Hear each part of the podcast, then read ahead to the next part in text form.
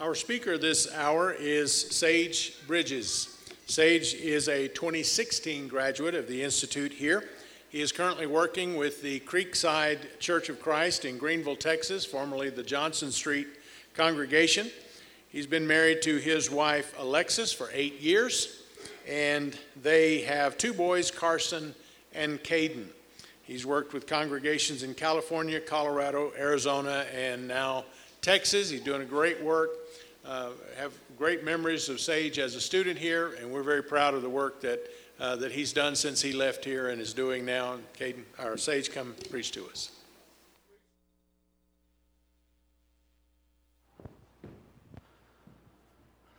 I've always appreciated my brother Donnie. Uh, one thing that we had in common when I was going to school here was the relationship with the Middle Park Church of Christ there in uh, Granby, uh, Colorado, here, uh, just up in the Rocky Mountains. And I remember a couple of times when, uh, when I was tired or something like that, he drove me up and he would often have me snoring in the passenger seat. And, uh, and I always appreciated him for that. And I've always appreciated his teaching and, and the impact he's had on my life. So I appreciate you, brother.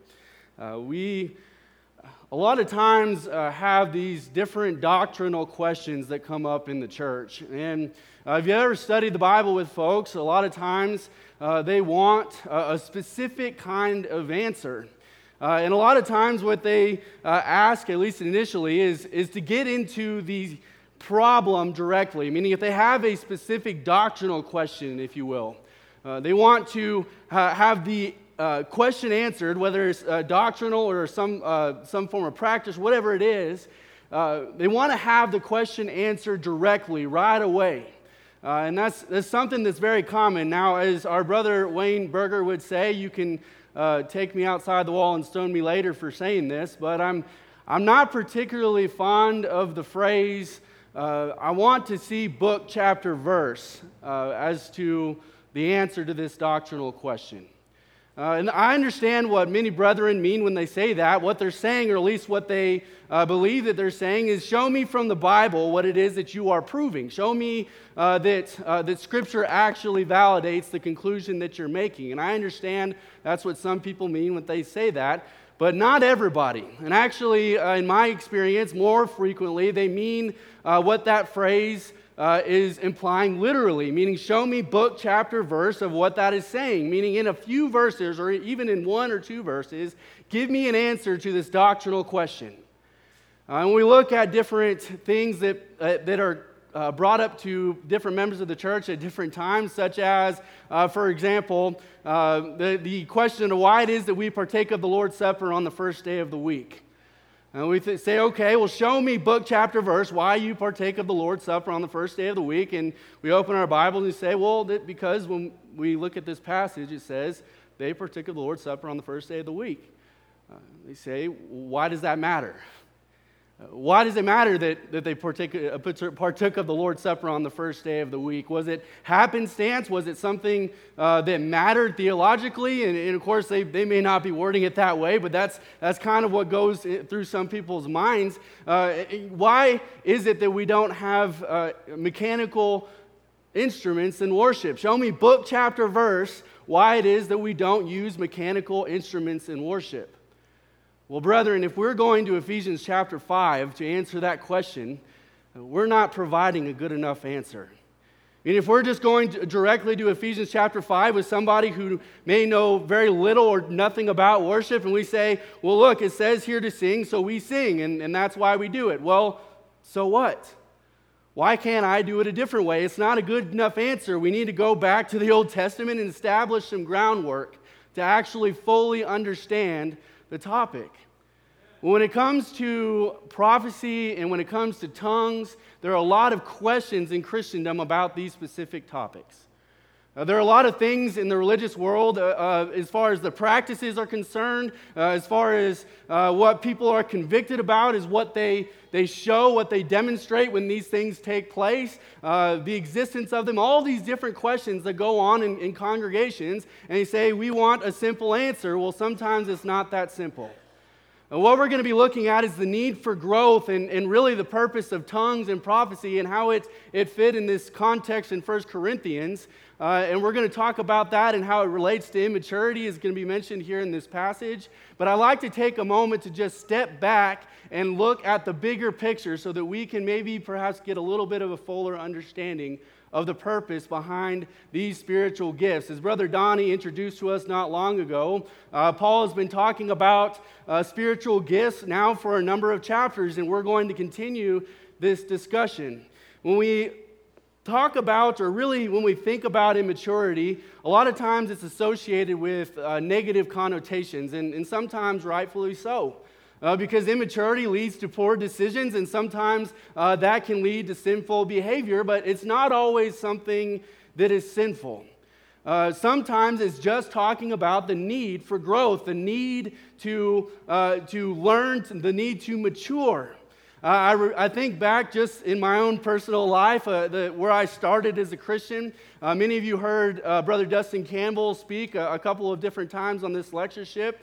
Uh, he baptized uh, me and my wife, and he married, married us, but he also tasked me with my very first sermon. and I remember him tasking me with that sermon, and I was supposed to speak for about 15 minutes, and I believe I stumbled through three and then sat down. And, I, and I remember him talking to me in the parking lot afterwards. And, we were already talking about Bear Valley and those kinds of things. And he said to me, You know what, Sage, maybe preaching's not for you, but we'll keep trying. and, and, and, uh, you know, to be honest, and, and if Dustin's watching this right now, that, that statement, uh, when he said it, it made me a little angry. it made me a little bit self conscious and all those sorts of things. And I started to question myself. Uh, and little did I know he was kind of using some reverse psychology um, you know, so that I would spend the rest of my life proving him wrong. but I needed to grow, meaning everyone has to start somewhere. And when we're looking at different individuals and even sometimes different organizations, we all have to start somewhere. The church needed to start somewhere. People need to start from point A, wherever that is for a specific individual. But in, in my short time uh, as, a, as a member of the church, I, I, have heard a few lessons about this, but I don't recall very many conversations, very many discussions about how Scripture shows us uh, this progression and sometimes slow progression uh, of maturity, of growth, not just in people, but in the revelation and all of those other kinds of things that relate to our spirituality. Uh, the, the, things needed to grow and they needed to start somewhere. And even when we go back as far as looking at uh, when humanity itself was in its infancy, uh, you go back to the fall and you see uh, God start to deal with mankind in a new way, and you even look at people like, like Job, who was an upright and righteous man. Uh, and it says in the book of Job that he was uh, unlike anyone else who was upon the earth, and he was someone that God uh, favored and that God loved. And he said, Look at my servant Job. Uh, he was a man that was upright and righteous, and he is a, is a person that he was confident that Satan couldn't take down. But as you see the book mature and as you see it go on, you see towards the end that even though there was no one else like Job upon the earth, he still needed to learn so many things. He still had so much maturity as far as his understanding and his knowledge of God that he needed to take uh, to accept and embrace and make a part of his relationship with God. You think about the people that you admire in your life who are upright, up, upright, uh, uh, righteous individuals. Doesn't matter who you are. We all need to grow. We all need to mature. We all need to challenge our thinking. Once God makes this unique covenant with Israel, as we continue down throughout to the history of God's uh, relationship with his people, we see them make a unique covenant. And as you see uh, him make this covenant with them, uh, you see that, that God reveals more of himself in the law. And you even see Paul recount this in, in Romans chapter 3, uh, where he says that uh, that, the, that the law brings about knowledge of sin. And what he's talking about is, is God reveals more of himself, as God review, reveals more commandments and things that reveal his nature. uh, there's going to be more knowledge about how we are not like him. There's going to be more knowledge about uh, things that we still need to learn, things that we still need to grow in. God, in his plan, it, since the fall, understanding that mankind would fall short, God, in his plan, uh, accounted for this immaturity, this need for growth.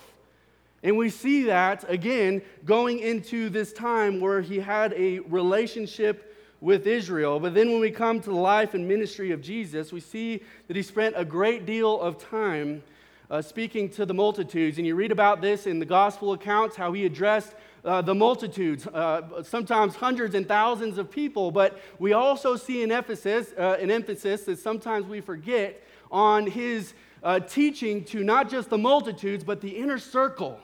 Those that he was trying to prepare for ministry when it was that he departed from this world, uh, who were going to continue on with the work. And a lot of times they saw more than what the multitudes saw.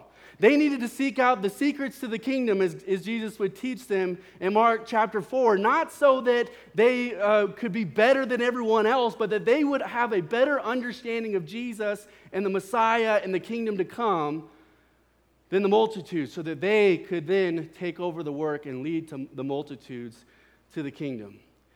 You see, this, this maturity took a long time. When you look at the apostles and what it took for them to get to where they were when they were writing uh, portions of the New Testament and when they were teaching and when they were prophesying and doing all those kinds of things, sometimes we read it in just a few chapters and think that it happened over uh, a small period of time when it was a number of years. There was a slow progression, and God's grace accounted for that. There was a need for growth and maturity, but it took time. You see that this growth, uh, uh, this expectation of individuals was true, but we also see a period of time that, that Paul addresses here in 1 Corinthians when even the church was in its infancy. When we study the New Testament, we need not forget the uniqueness of the first century, meaning that there were things that happened during the first century that happened uh, that ha- had never happened before and will never happen again. And, and among those things, and really all encompassing of those things, is the life and ministry of Jesus. Only in the first century did Jesus humble himself uh, into the flesh and, and talk with people face to face and see into their hearts and tell them directly what it was that they needed to do differently or what it is that was wrong in, in accordance with their heart. Uh, never again were you going to see the miracles of Jesus where he said, uh, Is it easier to tell a man to rise up and, and walk, someone who's been crippled their entire life, or is it easier to say, Someone, uh, forgi- uh, your sins are forgiven? And he makes those connections. He says, I'm the Son of God. I came, and there's a uniqueness to me being here in the flesh. Jesus could do what he wanted with his stuff when he was here in the flesh. We need not forget the uniqueness of the first century. But it was all a part of this need for the church to grow. And just like everything else, the church started at, at one point and needed to mature throughout not just Jesus' ministry, but the apostles' ministry. And we see that uh, as a part of what we're going to be studying here in 1 Corinthians. So many things happened in the first century, and we see uh, that one of those things that was unique uh, that happened with the apostles is that Jesus said, When I depart, I'm not going to leave you stranded, so I'm going to send you a helper. And we read in places uh, like John chapter 14 and verse 26 that this helper was going to come and bring remembrance to the things uh, that he had taught him in, their, in his ministry. And the church remains in a state of in, in infancy while the apostles are at work. But it is all according to the plan that Paul wrote his epistles to the congregation because they did not have this perfect or complete will of, of God as he discusses in chapter 13. Thus, need, thus where, where we find the need for spiritual gifts. In Acts chapter 2, when the promised helper filled the room like a mighty rushing wind, this, this prophecy came to fruition where the, the helper came and they began to speak in tongues, as you read in Acts chapter 2. Why is it that they did that? You see, it wasn't just a magic show. It wasn't so that they could display their heightened spirituality. It was for a purpose. It was a strategic chain of events that led to the maturity of the minds of the people who were listening. And, and he spoke in tongues with intent, they spoke in tongues with intentions and with great purpose. Some things that we're going to discuss this evening. Some, th- some, though, thought that they were drunk, and others recognized the impossible acts of speaking in tongues as connected with the prophecies about what he is teaching there in Acts chapter 2 and verse 14. The tongues confirmed this prophecy is from God, and the prophecy revealed the, the mystery, which is what we're going to see here in Acts chapter, or I'm sorry, in 1 Corinthians chapter 14. But now the church moves forward, and now it's just the apostles who could, uh, who could exhibit these miraculous gifts, and, and not just them as we see it move on, but those in whom they entrusted. Uh, it says in Romans chapter 1 and verse 11 that he longed to go to the church in Rome so that he can part these spiritual gifts upon them to help them, to help them grow, and to help them mature. By this time, uh, we went, uh, that we find Paul addressing the church in Corinth in 1 Corinthians chapter 12 through verse, uh, through chapter 14. He says in, at the beginning of chapter 12 and verse 1, he says, Now concerning spiritual gifts, brethren, I do not want you to be unaware. I want you to be informed about how to use these tools to your benefit to, so that it actually accomplishes the goal that, I, that God designed them for, that I set out when I imparted them to you, the reason why you have them. So he says in chapter 14 and verse 1 Pursue love, yet desire earnestly spiritual gifts but especially that you may prophesy.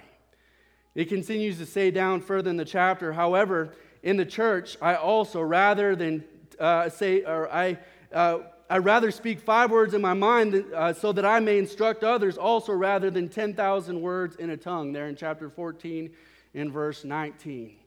When we're looking at the purpose of tongues and prophecy, it was so that you, we would be able to mature their, our thinking, so that they would be able to mature their thinking to build up the church. Throughout this passage, there's, there's that common uh, phrase repeated over and over again. The reason why you're doing this is to build up the church. But he starts out by, by teaching them uh, about this idea of challenging their thinking. And, and in a general way, we as Christians need to understand the need for challenging our thinking. We never need to be convinced that God doesn't know how ignorant we are without Him. God knows how absolutely ignorant we are without Him and how helpless we are. So He sent us these gifts, these, uh, or He sent the church, the first century church, these gifts, these spiritual uh, so that they could challenge their thinking immature. So we see here in the text that he's going to, there at the beginning of this section, tell them to challenge their thinking. Really, it doesn't matter who we are, how long we, uh, how many degrees we have, how many classes we've taught, no matter what we've accomplished in this life, we still have this need to mature. When I was first uh, looking at going to Bear Valley, I started to talk to this man about uh, Wednesday night classes, and I, I wondered why it was that he wasn't going. And he started to talk to me about how long he had been a Christian uh, and how long he's been studying all those kinds of things. And he, he looked at me and he said, Sage, you know, I just don't think I'm going to learn anything. He says, I've studied the Bible for 40 years. What else is this preacher going to teach me? Brethren, when we say statements like that, or we believe that we've arrived and that we no longer need to mature and grow, that is the most immature statement, or believe, at least relatively speaking, one of the most immature statements we can make in accordance with Scripture. We need to mature and we need to grow. And he's going to talk about this and how it relates to the purpose of tongues and the purpose of prophecy. We see the church in Corinth is immature spiritually. But the church at large is in its infancy regarding the lack of revelation, but that doesn't mean that their perspective towards what is available to, to them uh, doesn't need to mature. Paul says, Brethren, there in chapter 14 and verse 20, Brethren, do not be children in your thinking, yet in, yet in evil be infants, but in your thinking be mature. You see, this verse contains three imperatives, and these commands just jump out at us. And he says, number one, do not be children. You see, a child is, is a one who thinks and knows and understands or, or at least they think they understand, uh, that they have this greater picture of the world and that they know everything and that you can't tell them anything, right? A child thinks that they have it all figured out, but he says, Do not be children in your thinking. Number two, but be infants in evil. So, what he's saying is, not only are you immature in your thinking, but actually what you're good at and what you're mature in is how to be worldly. He says, You, you know how to be sinful, be infants in evil. I mean, there's some things that you're going to have to unlearn. There's some things that, go, that you're going to have to reconsider in order to follow through with these commandments. And number, number three, he says, mature your thinking. This need for maturity is why they misplaced or why they misunderstood the value of, of tongues over prophecy. As, as Brother uh, Donnie said uh, a couple of hours ago, talking about how they, they thought that speaking in tongues was, was the gift that they should aspire to. It was the gift uh, that was flashy. It was the gift that they should pursue above all things. And it seems as though their arrogance got the best of them, but them misplacing this value was because they didn't understand what the purpose of these tools were for and what they should use them for. They needed to see tongues and prophecy the way that God sees them in order to make them useful. So he says, challenge your thinking. These things start in your mind, but he also encourages them or commands them really to challenge their signs or their use of the tools that God gave them. Even though they speak in tongues, and it seems as though some had experience in speaking in tongues, uh, and, and really uh, even though they had experience, it's probably relatively new to them. It shouldn't be something that was a brand new concept because he quotes this passage uh, that was uh, brought up out of Isaiah. He says, In the law it is written, By men of strange tongues and by the lips of strangers I will speak to this people. And even so they will not listen to me, says the Lord. 1 Corinthians chapter 14 in verse 21. You see, he says, I, I, plan to use this as a tool. He says, This is how they're going to know that I am the Lord. He says, I, I plan to communicate to them in this way, and still they're going to deny that evidence. Still, it's not going to work, but it should be something that removes any doubt that God was going to be the source of this message to come. They should not have doubted because of the evidence that God provides them. But in a general way, when we uh, when we see signs or we experience signs, and we, of course, can mean different things by, by that word alone, uh, but we, uh, we use them to help us to choose to go one way or the other. Uh, when, we, uh, when we see signs driving down the highway, you see signs that, uh, that try to convince you of what restaurant you should go to. You see signs uh, uh, trying to convince you what lawyer you should use when you get in an accident. You see signs trying to convince you of what direction to go. And, and when you see those signs, you have to make a decision. Okay, I'm going to actually uh, accept this information and make a choice or uh, uh, to, to ex- embrace what they're saying, or I'm going to reject it. When we see signs in Scripture, we understand that, that there's this dispensing of information, meaning we need to decide for ourselves, really, what we're going to do with the message, with the information that's being given to us. And we see these signs being used. And he says that these signs are to help you to make the right choice. Why is it that, that, uh, that tongues and, and, prophecies were given? Not to show off, not to boast in, in things that you are doing as a, as a Christian. It's to show somebody, whether it be yourself uh, uh, or someone else, to be convicted of the message that's being given to them, knowing that it's not the only message that's being preached in their life. You see, we know that, that there's pagan influence, there is all kinds of things pulling for their hearts and their minds, and they need to be convicted that what Paul is teaching and what the Corinthian church is teaching is the message that they need to follow. Paul says that these tongues and these prophecies need to be used in this manner. So, first, Paul starts with the purpose of the sign uh, that tongues provide. He says, So then tongues are for a sign, not to those who believe, but to the unbeliever. He says there in chapter uh, 14, in verse 22. It should know, it should really not come to a surprise to us that tongues did have somewhat of an evangelistic purpose. Uh, in mind, and it was to show the unbeliever that, that what, God, what the messenger was saying was from God, and we see this not just in 1 Corinthians, but in other places as well. But the word still revealed the mystery of Christ there in first, uh, chapter 14 and verse 2. That, that is why, if the believers are going to use tongues, especially in the worship assembly, they need to have an interpreter. As he says that this sign is actually more for the believers, the ones who are, or the, I'm sorry, the unbelievers, those who still need to be convicted about the message. The second, Paul informs them uh, of this sign that prophecy provides. He says, But prophecy is for a sign, not to the unbelievers, but to those who believe. There in chapter 14 and verse 22.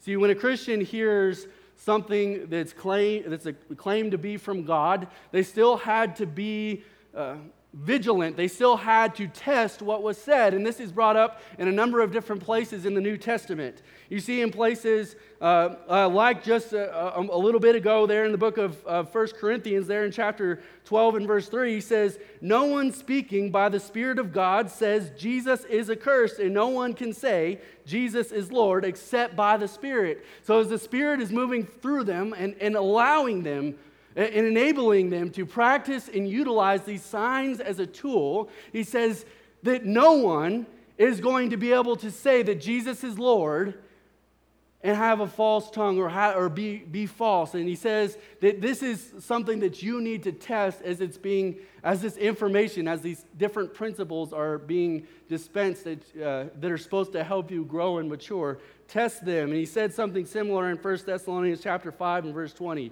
He says, Do not despise prophecies, but test everything. Hold fast to what is good, abstain from what is evil. So when they test the prophecy, it is confirmed to be true, then they can go ahead and accept it, and thus causing it to build up the body of Christ. He says these signs are to be used for the building up of the body of Christ. In the end, both believers and unbelievers have a sign along with properly a properly communicated message, as Donnie taught us uh, just a little bit ago. If you've ever worked construction, or, or really on any project, uh, trying to fix something or trying to prepare something, you, you realize right away that sometimes when you use a tool for anything other than what it was designed for, it can turn out in disaster. There was a time where I was, I was painting a wall and I needed to get uh, to the top of a, of a wall where, where I couldn't reach, so I started to stack these old paint buckets. And I stacked these up and I, I stood on them so I could reach the wall. And Donnie's sitting there shaking his head at me because he knows what's about to happen. The lid was crushed because I'm a kind of a big dude and it went through and, it, and I just got paint everywhere and it was a big disaster because those buckets were not designed to hold me up. Those buckets were not designed for what I was using it for. Likewise, we try to use duct tape to fix just about everything, right? And sometimes yeah, that, sometimes that doesn't work out the way that we had hoped. In a similar way, because of their misuse of these tools, it was actually doing more harm than good. And what he was trying to teach them is when it's used properly, it's actually a sign uh, for tongues. is actually a sign to the unbeliever. It's something that can help them can be convicted about the, the message. And as immature Christians continue to learn and to grow, uh, they can be convicted about a prophecy that was put to the test and confirmed to be true, and thus making it a part of their lives and more a part of who God wants them to be. They needed to challenge their tools, they needed to challenge their signs, the way that they were using them. Here's where we see Paul's point coming to fruition. The outcome of all their efforts should go, or should always be, to change the unbeliever and the ungifted. I believe that it would do the church well to remember that the, the assembly on the first day of the week is primarily for Christians. Uh, it's primarily for the, the building up of the body, as we've discussed throughout these chapters. Uh, and, we avoid a lot of problems and maybe a lot of, of poor decisions if we, we stopped forgetting that concept. But he says, if someone attends your assembly if someone joins you. Look what he says here in this text. He says, Therefore, if the whole church assembles together and all speak in tongues, He says, An ungifted man or unbelievers enter, will they not say that you are mad? There in verse 23. Says, When someone comes and joins your assembly, there's no reason to unnecessarily turn them away because we are using those tools improperly. Paul has already pointed out to them that speaking in tongues without an interpreter is like playing a lifeless instrument there in verse 14 or chapter 14 and verse 7. But he says, But if all prophecy, and an unbeliever or an ungifted man enters, he is convicted by all, he is called to account by all, the secrets of his heart are disclosed, and so he will fall on his face and worship God, declaring that God is certainly among you.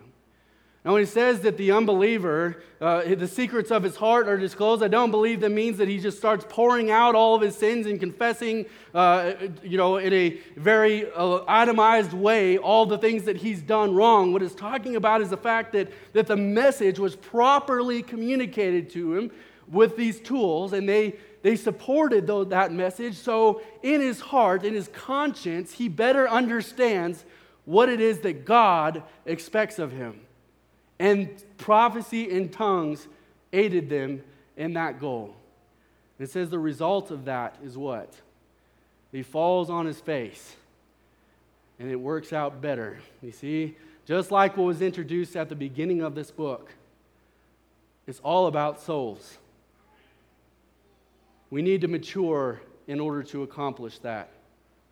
The power to convict heart, the hearts of people is in the gospel and in the evidence that support the fact that it is from God. It is difficult for us to understand spiritual gifts when we don't utilize them today and when it's something that's so far removed and it's something that we no longer need today. Like I said, because of these questions, uh, we attach a lot of false answers uh, to try to fill in the gaps, to try to fill in the blanks but the application is still the same.